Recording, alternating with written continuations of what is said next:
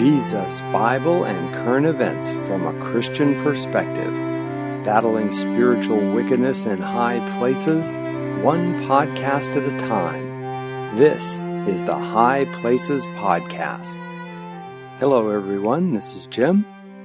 So, what's been going on lately? Well, a lot of political stuff as usual. I'm I'm uh, fascinated by the um, Beto, er, Beto, Beto, Roberto, Bobo, I don't know, Beto O'Rourke. Did you know that the guy's name is Robert Francis O'Rourke? That's interesting to me because um, I wonder if he was named after Robert Francis Kennedy. I've, I've been trying to figure out this guy's appeal and apparently, I'm not the only one because a lot of people talk about uh, what does this guy stand for. Uh, even the Democrats can't seem to pin down whether he's a quote unquote progressive or a moderate, or it depends on whether he's running in a Democratic primary or a general election and his position shifts accordingly, or nobody seems to uh, be able to nail this stuff down and they talk about what his appeal is. Um, because I see comments in that on different websites from, you know, people that have read stories and they're like, what is his policy position on uh, anything? Uh, is it consistent? Do, what does he stand for? And this guy's kind of struck me as a little bit of a, not to be mean, but kind of like an empty shirt. I mean, it's like it, his appeal seems to be personality based. Um, and I even read something today about uh, they were talking about Elizabeth Warren and uh, you know whether you agree with her policies or not. She's come out with a bunch of them and very specific. Um, but this article is saying people don't really vote based on policies as much as they, you know, vote on personality, which is terrifying. Uh, but I guess since we're uh, a culture that is uh, drowning in media and uh, celebrity addiction, it shouldn't be surprising that um, uh, style is chosen over substance. But so it just kind of made me wonder: is this like, is this like the you know next Kennedy thing? Are people looking? Is that what the his supporters and the Democrats are looking for? Because I remember back in '92, you know, they had that famous picture of uh, Bill Clinton when he was a kid shaking hands with uh, JFK, and I remember that at the uh, Democratic National Convention, they, you know, had a kind of a life story video on him, and that was one of the pictures in there. And, you know, the crowd just went crazy. And so it was supposed to be this, you know, the next coming of uh, JFK, because uh, uh, Bill was a young guy back then. And so you wonder how much of that is this with uh, uh, Robert Francis O'Rourke as well, or is it just like the Manchurian Candidate thing? Um, he is an empty shirt, and so the powers behind him and the powers that fund him can just have him do whatever they want if he wins. Um, wouldn't be the first time we had a president like that. So, um, but so that was just that's kind of a you know he's making a lot of money and getting a lot of publicity, but then like as soon as he, you know, announced and there was all this fervor and this build up, that what was, what was it, the Vanity Fair article and all this, then like the liberal media started attacking him because he's like a rich white guy. And he's exactly the kind that the Marxists go after, you know, the rich people that just inherited money from their parents that didn't actually do anything to earn it or build a business or do whatever he got like I think he's worth like nine million bucks. He just got it from his dad, and his wife's worth like half a billion dollars, and I think she got it from her parents. So, um, yeah, that's funny. That's going to be kind of hard to go after those evil rich people if you have a um, a trust fund candidate um, as, as your nominee. I guess I don't know. We'll just uh, we'll see how that all turns out, but that was kind of funny to me. Um, and then the uh, Mueller report came out, and uh, no smoking gun apparently. Um, and so, without diving into all the details of that, the funny thing about that uh, to me is that the same people who were, you know, defending this guy and backing this guy for like two years because they were expecting a very specific outcome. And, and that is basically, you know, something that they could impeach the president with, uh, looking for high crimes and misdemeanors or uh, any other excuse they can find. Um, but they didn't get that. And now it's like they're kind of undermining what this guy did for two years and, you know, questioning the whole thing. Is there a fix in or is there a cover up and all this, uh, crazy stuff? And it's like, huh. So it looks less and less like this was a search for facts and truth and more like, uh, just kind of a formality, uh, with an expected outcome so that they could take the next step and basically try to nullify the 2016 presidential election. And now um, folks are up in arms.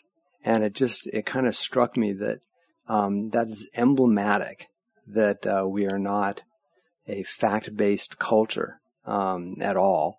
Uh, and it's, uh, it's more about, you know, what you feel or what you want even. Talk about a civilization of spoiled children. Um, but I ran across a survey that was done by uh, Pew Research, I think just a couple of years ago. And they looked at any number of things uh, in the population, but there was a section on religion, and they broke it down by state. And this was pretty interesting.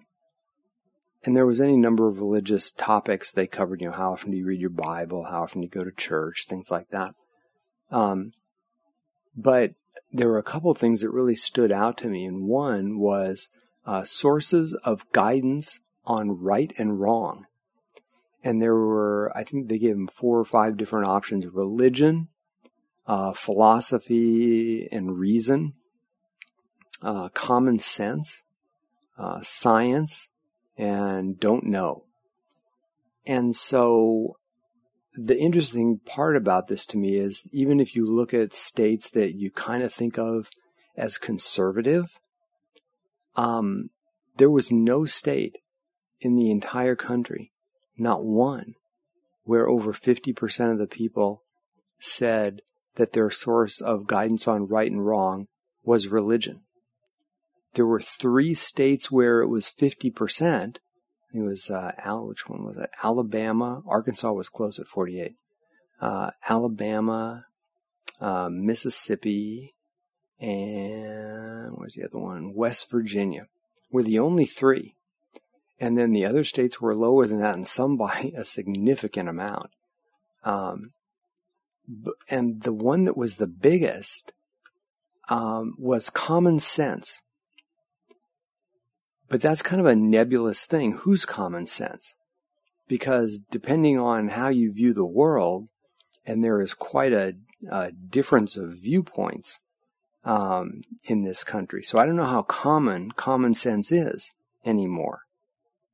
Um, and so there were a, a, lot of states. If you look at that one and philosophy and reason, if you put those together, there are actually 38 states that were over 50% when you look at those two. But even just common sense by itself was huge in most states. Even again ones that you would think of as kind of conservative, and uh, and you might uh, infer that that means they're more religious, but no, um, this whole dependent dependence on oneself and one's view of what makes sense, what's right and wrong, and philosophy, people's reasoning, right? So um, uh, the Bible talked about vain philosophy uh, in the New Testament. And so if you look at that, the dependence on man's reasoning versus God's word and God's authority. And in 38 of the 50 states, a, a majority, um, over 50%, um, believe that uh, man is the one that had the right answers and that one uh, can base their decisions on rather than God. So there's 330 million people in this country. And so there can be 330 million different opinions on what is right and what is wrong. And just to kind of back that up a little bit, one of the other question they questions they asked was a belief in absolute standards for right and wrong. And so the options were uh, there are clear standards for what is right and wrong. Uh, one of the other ones was right or wrong depends on the situation. Uh, and then uh, neither, both equally, and don't know. Um, which do you think had the largest numbers? not the absolute standards, not the clear standards. Nope. Right and wrong depends on the situation. Wow. So that's pretty fluid. Depending on the circumstances you find yourself in, um, something that may be wrong in a in one circumstance may be perfectly fine in another. And you're going to depend on your own common sense and reasoning and man's philosophy to make that determination. And so that sounds very, oh yeah, well, okay, yeah, situations are different. But our legal system doesn't operate that way. I mean, if you steal something, it doesn't matter where you're stealing it from, it's still stealing. Um, if you assault somebody, and you, it's not, you know, you have, you're not defending yourself, you're just walking up to someone and you punch them in the head. Um, it doesn't matter where you are or what you're doing, you've assaulted somebody. Um, but we see, we see, we see uh, the laws kind of getting fuzzy on that too. It's interesting. Um, I watched something uh, this week on uh, it was some documentary done in Seattle by a local news station, and they talked about you know is Seattle dying because Seattle has a uh, big homeless uh, problem, um, but it's really a drug problem. And it's funny because they had like the top like uh, repeat offenders, criminals in the city of Seattle, like the top 100 of them.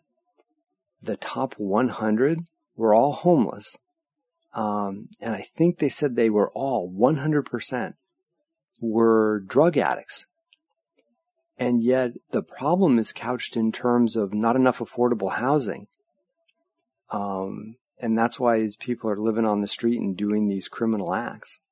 And it's like, well, if you're spending all your money on drugs and you probably can't hold down a job because you're on drugs, uh, the chances of you being able to pay rent uh, go down precipitously. Um, but yet the talk isn't about that because, especially for the city of Seattle, so in the state of Washington, marijuana is legal, but it's illegal to smoke marijuana in a public place. You're supposed to stay in your home. Um, because all the people who are worried about secondhand cigarette smoke apparently aren't so worried about the uh, secondhand marijuana smoke. Um, well, but according to the law, you're not supposed to, so that you don't, you know, share your marijuana smoke with people who may not want it. But in the city of Seattle, the police were instructed not to arrest anybody who was smoking marijuana in public. Um, in fact, I'd defy you to go to downtown Seattle on a Friday or Saturday night and try to walk around some of the more populated areas and not get a lung full of uh, marijuana smoke. But so the police were specifically told not to enforce the law because people want to just smoke their marijuana.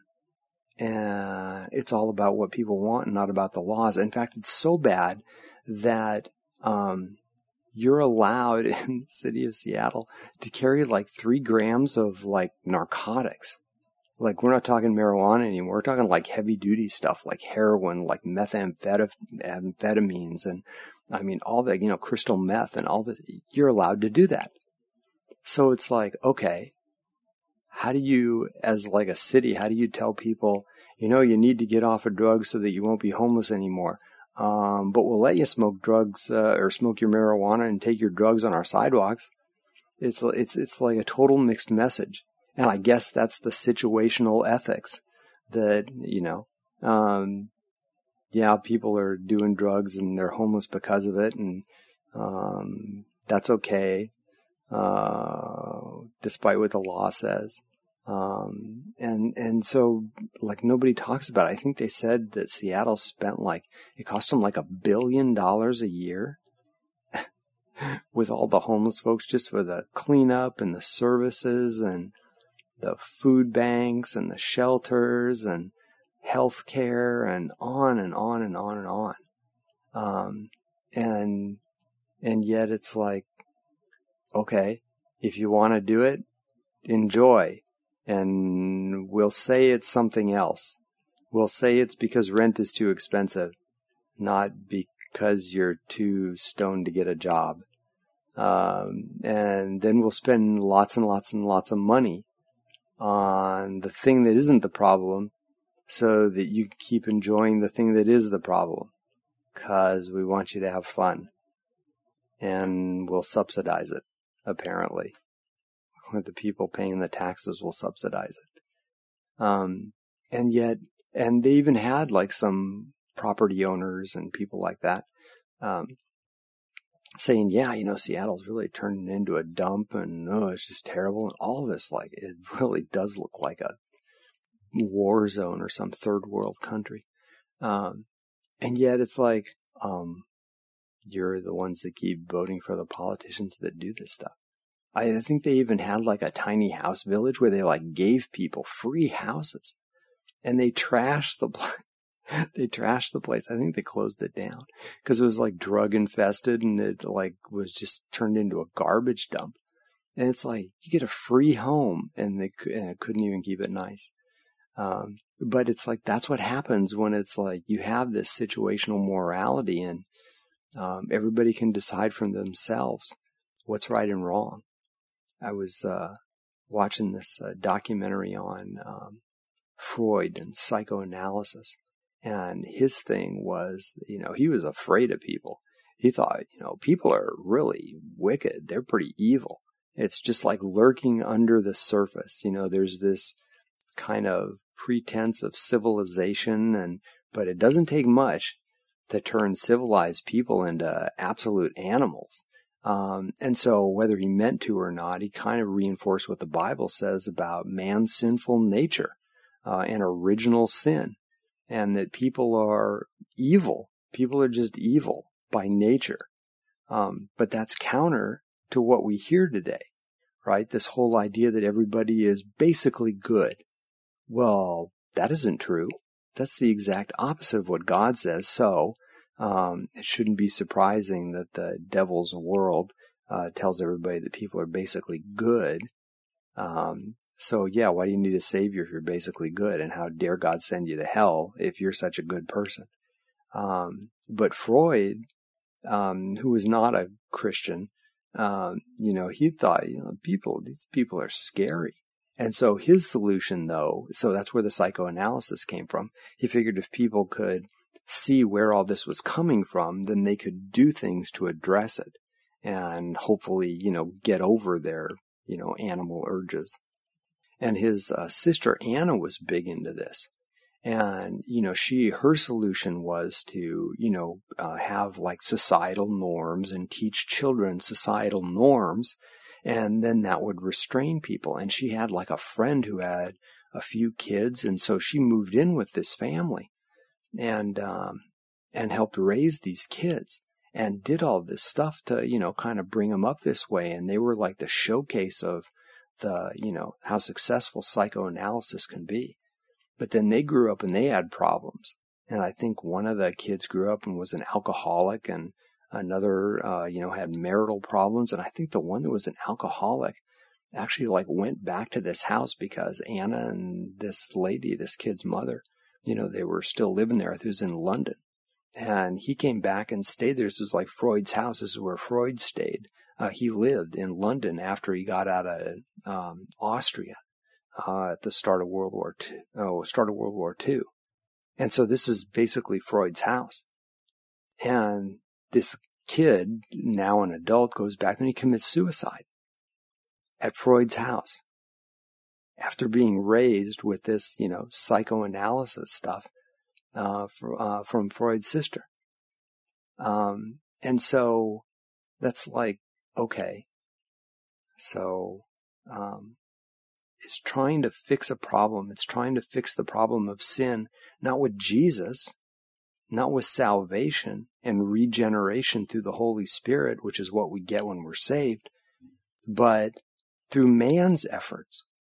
So salvation or um, relief from sin, or at least the effects of sin, not through Jesus, but through man. Again, man's own philosophy, man's own wisdom and common sense. And it failed. And so, but you, you still, this mentality is pervasive in our culture. So why do the Marxists have this kind of utopian ideal that if you just, you know, do these certain things and redistribute wealth and pass these kinds of laws and have these government programs, then you'll have this perfect world. Now, set aside for the fact that the Marxists do it because they have to hold out the promise of some extraordinary heaven on earth in order to get all the power it takes um, to do things like that, power that they want. And so set aside the power play uh, of that for a minute. Um, they make this promise of this utopian world, but they forget that that world includes human beings. And so if you acknowledge what God says, that humans are by nature sinful, you'll know that as long as there's human humans involved, you're not going to have utopia. So you have to put out this idea that humans are by nature good. Because then humans aren't the problem. Humans aren't the ones keeping us from utopia. It's, you know, this law or this politician or this group or this corporation or we just need more of this or we just need more of that. And so it's again, it's trying to achieve heaven on earth without God. Um, because the only time you're going to have all this is when Jesus comes back and sets up his kingdom. And even then, even in the millennial kingdom, there are going to be people at the end that rebel against him. And they can't plead ignorance that they don't know if God exists. Jesus is going to be ruling from Jerusalem. And still people rebel because there are still some sinful people. Um, those who weren't caught up in the rapture, those who were um, born uh, during the kingdom. And so, and then there's the final battle at the end of the millennium, and then all the bad folks are into the lake of fire, and then, then finally, um, there'll be no more tears uh, and uh, no more sin. Uh, but even for a thousand years of Jesus reigning, people still find there's still some people that find an excuse for rebelling and so this whole kind of anti-fact thing, and you can go back to the Mueller thing again. It, that wasn't a search for truth. And now that the outcome wasn't what people wanted, all of a sudden, this, you know, is like some, you know, evil guy that uh, is trying to cover something up or didn't do his job or something, something. Uh, because it wasn't the truth that people wanted. And so people want their own reality. Uh, people want their own ideas of right and wrong. Uh, people want to rely on themselves uh, to determine uh, what's allowable and what's not in a particular situation. And so the authority of God, uh, who says, you know what, um, I'll tell you what's right and wrong. I am the authority there aren't 330 million of, of me. There aren't 7 billion of me. There's one of me, one, uh, from before eternity started uh, to beyond when it uh, would end. Uh, I know it's a contradiction. Eternity goes on forever. Um, but God sets that standard. And people, because of our rebellious nature, go, nope, uh, we don't like God's standard. And that's what unbelief comes down to. Uh, in the end, it isn't, uh, people know God exists. And it's funny because uh, when I've talked to people that say they don't believe in God, I, I ask them, um, okay, so what would it take for you to believe that God exists? What could He do right now to tell, to convince you beyond a shadow of a doubt that he exists. And then they would say something, or maybe they weren't sure, but I'd say, okay, so let's say God goes ahead and does that and convinces you that he exists. And then he says, everything in the Bible is true. Heaven, hell, sin, salvation, the things that God says are wrong, all those things are true. What would you say to him? And 95% of the people at least would argue with him. Uh, they would either be belligerent, like say, "Hey, you know, why are you such a jerk? Why are you, you know, not letting me do what I want?" Or they would try to convince God uh, to change His mind and believe what they believe about right and wrong. So even if God convinced them that He existed, they still wouldn't listen to Him. They would still disrespect Him because it isn't about belief. They just don't like God's rules. And they really don't like that he punishes people for breaking them. And so that, uh, that is reflected in these poll numbers. People don't want to listen to God. They don't want to obey God. And they believe that they can create their own heaven without him, uh, that they can fix whatever's wrong with people uh, without salvation, without Jesus, without regeneration from the Holy Spirit, basically they can replace God with man, and man can solve the problem. Now tell me that doesn't come straight from the devil. And yet that mindset is absolutely pervasive.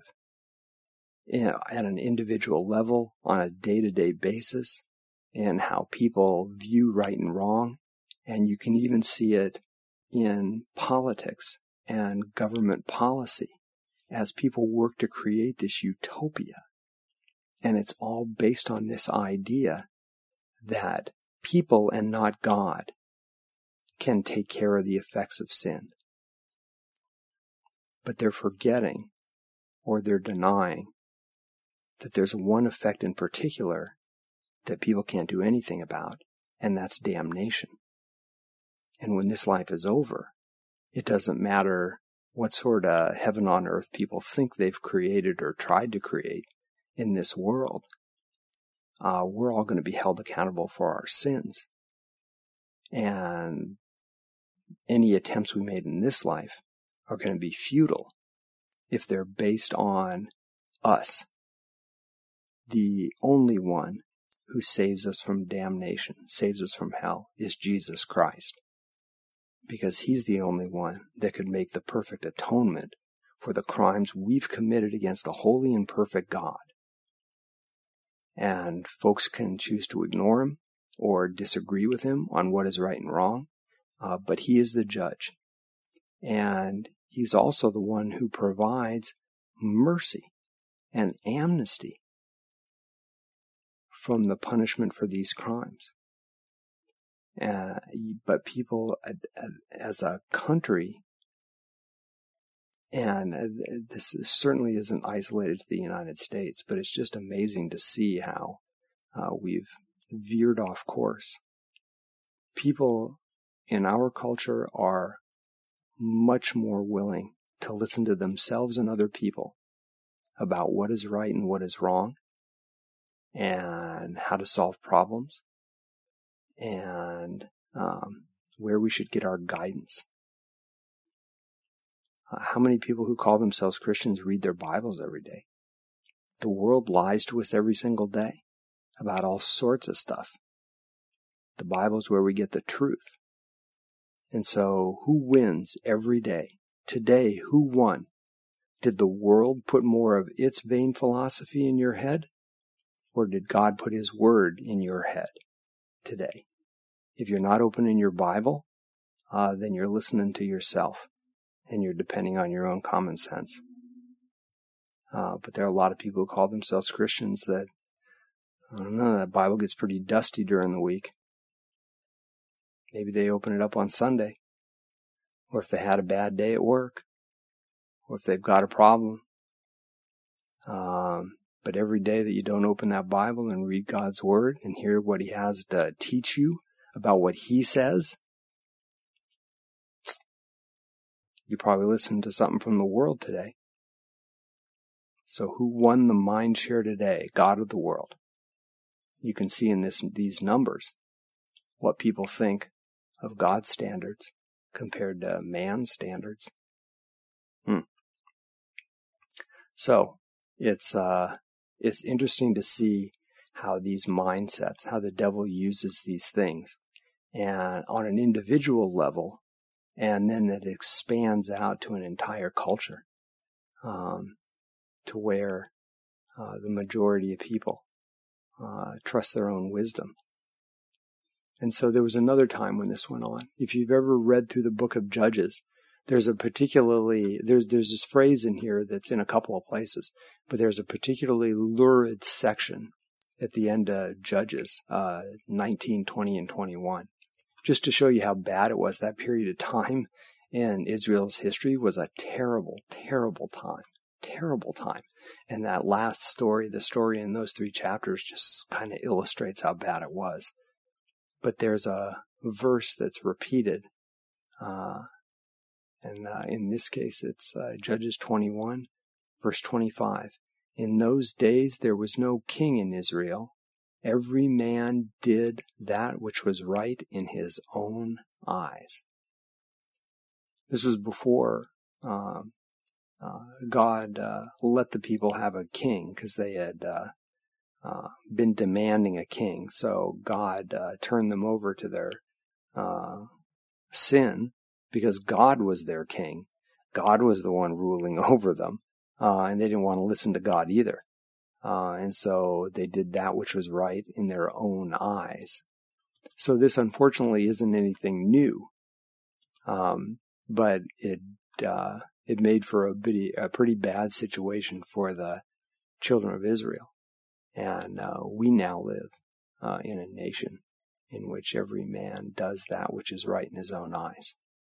Um, and once again, specifically ignoring God just like Israel did all those years ago. The devil keeps using the same tricks because they keep working. So, uh, listen less to the world, open up your Bible, listen to God, uh, and make your decisions uh, based on what He says is right and wrong, and not what you think and not what the world tells you to think uh, are right and wrong. So, there it is. That was an interesting one. Uh, we appreciate everybody uh, listening in. Uh, be sure to tell your friends. Uh, if you want to contact us, you can reach us at podcast at jesusforsinners.com. That's podcast at jesusforsinners.com. That's going to do it for this time. Uh, hopefully, we'll be back again soon. Things have been busy, been trying to do these more often, uh, but it's been a little crazy. And um, uh, by God's will, uh, get uh, more of these out there. but take care, everyone. God bless all the best to you. Thanks.